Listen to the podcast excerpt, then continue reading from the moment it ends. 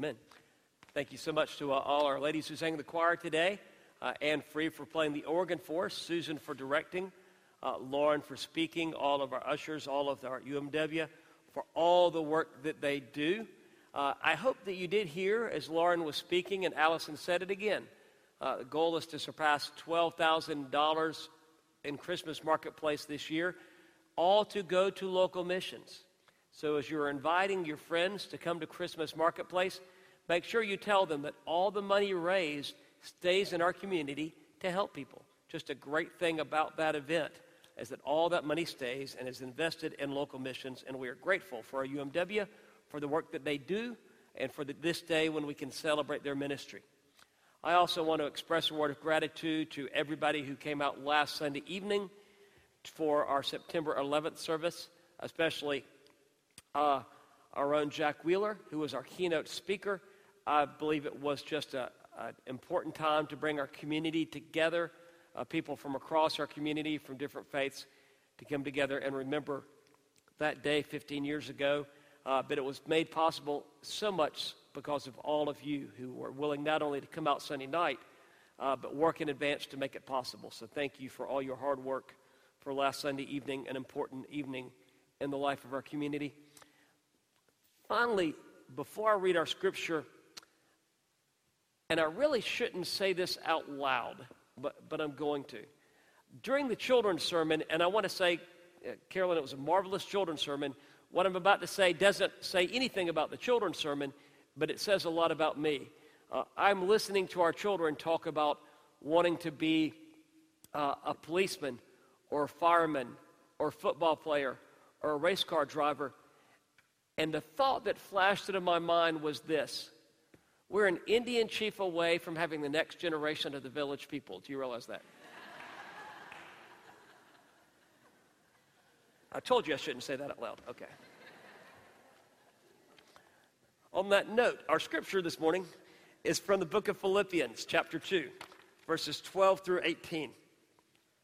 If you have your Bibles with you, turn with me to the book of Philippians, and I said chapter 2 which is incorrect, chapter 1. Uh, Philippians chapter 1, verses 12 through 18.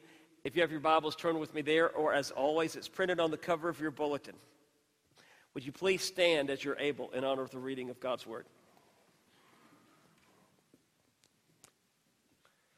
I want you to know, beloved, that what has happened to me has actually helped to spread the gospel so that it has become known throughout the whole imperial guard and to everyone else that my imprisonment is for Christ. And most of the brothers and sisters, having been made confident in the Lord by my imprisonment, dared to speak the word with greater boldness and without fear. Some proclaim Christ from envy and rivalry, but others from goodwill. These proclaim Christ out of love, knowing that I have been put here for the defense of the gospel. The others proclaim Christ out of selfish ambition, not sincerely, but intending to increase my suffering in my imprisonment. What does it matter? Just this that Christ is proclaimed in every way, whether out of false motives or true. And in that I rejoice. Yes, and I will continue to rejoice. The Word of God for the people of God. Thanks be to God. Please be seated and let us pray. Now, dear Lord, may the words of my mouth and the meditations of our hearts be acceptable in thy sight, our strength and our Redeemer. Amen. Shouldn't have said that, right? Yeah, okay. Have you ever been in a tough time in life? You ever gotten news and thought, oh, this is awful? This is terrible. Circumstances that were just bad news. It's hard to find good. It's hard to find reason to rejoice in that, isn't it? I ask the question because we're looking at this New Testament book of Philippians. Paul's letter to the church at Philippi. And in Paul's letter to the church at Philippi, he tells us to rejoice. The theme of the series is always rejoicing. We're talking about it in Bible study Wednesday night and in sermons on Sunday morning. Paul says we should always be rejoicing. We should rejoice, find joy in all things. Now, when things are going well, that's easy. But when things are going not well, it's much harder. When you get bad news, sometimes do you ever ask, How can I rejoice in bad news? That's what I want us to talk about this morning is when we, how we find joy in the challenges and difficult times of life. Because Scripture tells us to do just that. Now, it's not hard to find bad news, right? You can find bad news everywhere. I read this morning, early this morning, that there was a stabbing, multiple injuries and stabbings in a mall in Minnesota. Uh, a bomb went off in New York. Just check the news in the morning. It's easy to find things that make you just scratch your head and say, why? Maybe it's not in the news. Maybe it's just something you're experiencing in life. We all have challenges in life, things that don't go as we want them to go, things that don't go as we anticipated, things that don't go as planned. I was talking about one of those for me recently. Some of you know I, I do some work with some people who are trying to be ordained as Methodist pastors for our annual conference. I do some work with some people trying to be become Methodist preachers. Uh, it's a long process. You need a four year undergraduate degree, a three year seminary degree, years of process, being interviewed by various committees and different people, writing responses to questions of theology, having to preach for people and do Bible studies for people and be uh, gauged on your fitness for ministry. There's a lot involved. And at the end of that entire process, you invest years. And at the end of the process, you're told by a group of people yes or no. Yes, you'll be ordained and be a Methodist pastor. Or no, you will not. Actually, there's the third option Sometimes we say, not now. People come filled with hopes and dreams. They have done all the work and they're hoping that they'll be told yes, but instead they hear, not now. And when you're expecting a yes, not no, not now sounds a lot like no. You ever notice that? We call it being deferred. You are not denied, but you are deferred. You have to wait and come back.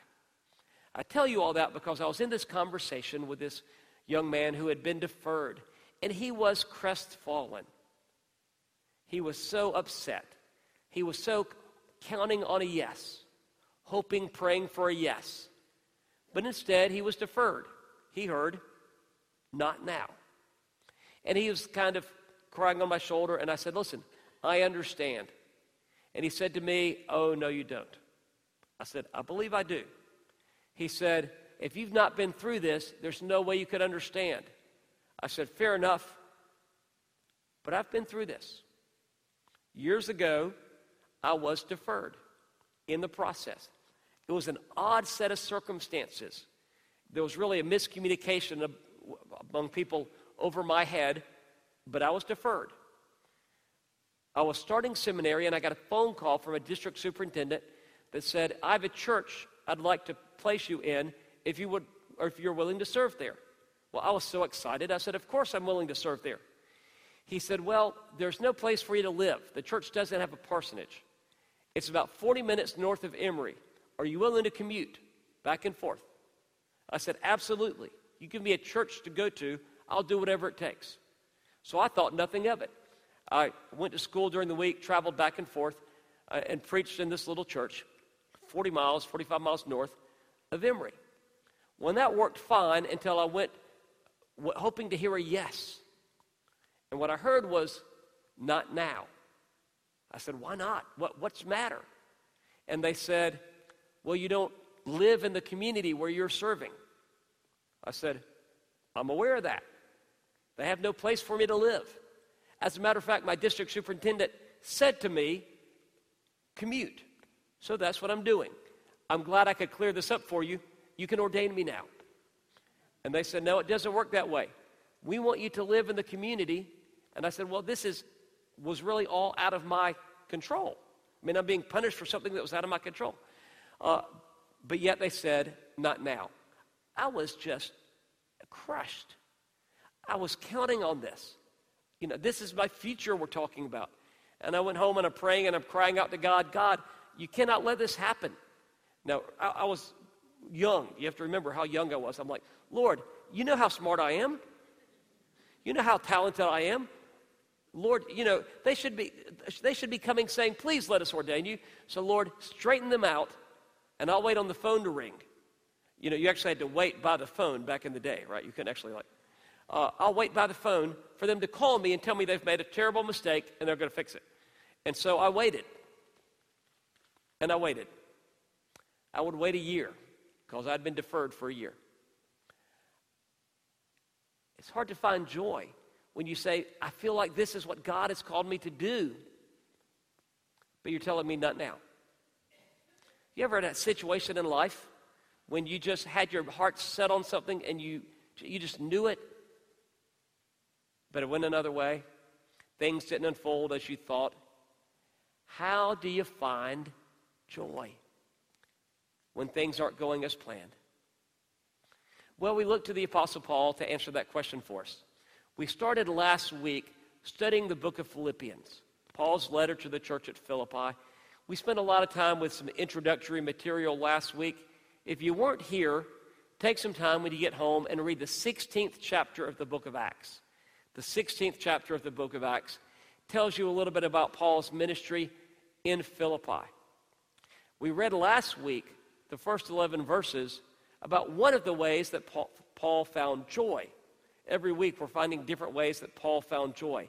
Last week, we read that Paul could find joy because the Philippians were his partners in the gospel. Paul knew he was not in this alone, but these people shared in the work of Christ with him.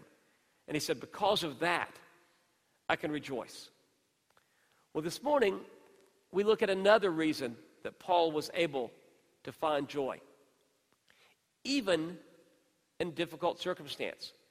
And make no mistake, Paul was in difficult circumstance. He writes this letter from prison. I mentioned last week that in Philippi he was arrested and thrown in prison. Paul spent his was spent a little time in more than one jail. Here, 10 years after he'd been to Philippi, he's actually in prison in Rome. When they talk about the imperial guard, that's the Roman guard. So he's in prison in Rome. Now remember who Paul was a traveling missionary. His call was to go out and travel the world and take the gospel. His call was to travel the world and take the gospel. But he's in prison. It's a little hard to travel the world when you're an inmate. Try it sometime. Actually, don't try it sometime. That's going to involve a lot of stuff you don't want to do. But imagine that's Paul's call to be a traveling missionary but he's being held captive. And that's not all. There are people outside that are trying to make things even worse on him than they already are. Did you hear what it said? Verse 15, he's talking about how the gospel is being proclaimed. And he said, Some people proclaim Christ from envy and rivalry. So these aren't people that are trying to serve Christ. These aren't people that are called to preach. These are people that are envious of Paul, that want to hurt Paul, so that's their motivation for preaching. He goes on and he says, they proclaim Christ out of selfish ambition, not sincerely, but intending to increase my suffering in my imprisonment. Paul says these people are preaching to make my life harder, to increase my suffering. Paul knew what it was like to face difficult circumstance. He's in jail, and he's got people that are free doing that which he has been called to do just to make him feel worse. And yet, Paul can find joy. You hear what he said in verse 18? What does it matter? Just this Christ is proclaimed in every way, whether out of false motives or pure. And in this I rejoice, and I will continue to rejoice. These people weren't trying to help, they were trying to hurt. But Paul knew that God was using that. Paul knew that God was bringing good out of bad circumstances.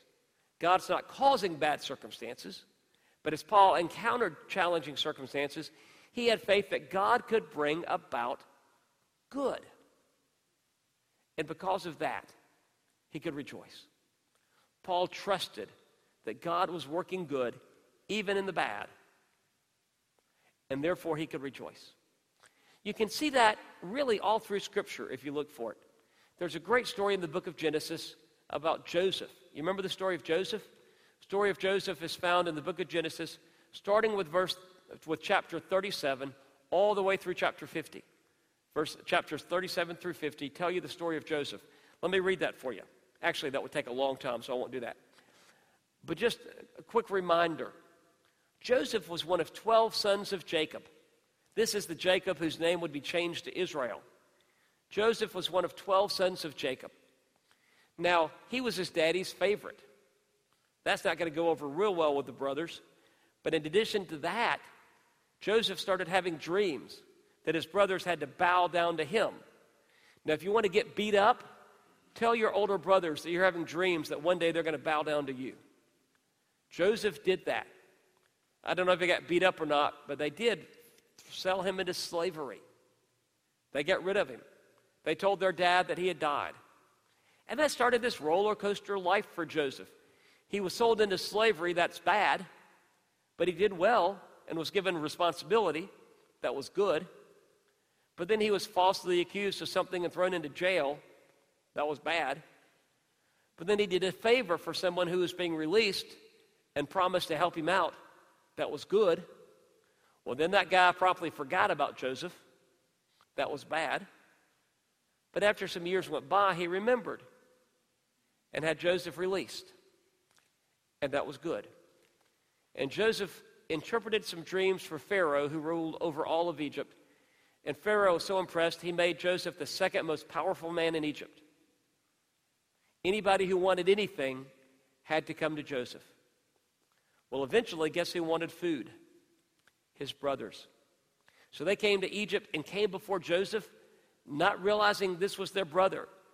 They thought he was long gone, it had been a long time. They didn't realize, excuse me, they didn't realize this was Joseph. And after some time, Joseph revealed himself to his brothers and brought the brothers and his father to Egypt to live where he could look out for them. More years passed, and Jacob died. And the brothers began to be afraid because Joseph still had the power of life or death over them. Like, what if he decides now that dad's gone to seek revenge? So they go into Joseph and they say, Listen, dad's last wish was that we all get along. We are all going to get along, right? And Joseph answers in chapter 50. And he says this Do not be afraid. Am I in the place of God?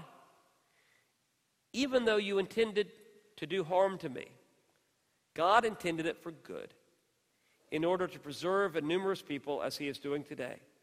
So have no fear. I myself will provide for you and for your little ones. Joseph said, even though you intended this for harm, God intended it for good. Even though the circumstances seem bad, God could work good. Joseph had the benefit of hindsight. Sometimes, with the benefit of hindsight, we can see that God brought good out of things that we thought were bad, right? I'm sure that has happened with you. Excuse me. I was deferred because I was not living in the community where I was serving. So I got moved to a new church where I could, they had a place for me to live. I could live in the community. It was in Fort Oglethorpe, Georgia, just this side of Chattanooga, Tennessee. You drive up I 75, the next to the last exit in the state of Georgia is Fort Oglethorpe. It's just past the exit for Ringgold, Georgia. Ringgold actually sits right on the interstate. Uh, so there's the exit for Ringgold. Then the next exit is Fort Oglethorpe, but you got to go west a little ways. So in June of 1998, because of something bad that happened to me, I got moved to Fort Oglethorpe, Georgia. What I didn't know was that two months later, in August, the Methodist Church in Ringgold would hire a young woman fresh out of college from North Carolina to come down and work with their choir and their youth program. I didn't know that in, in August when she was hired. I would find out in September when we met.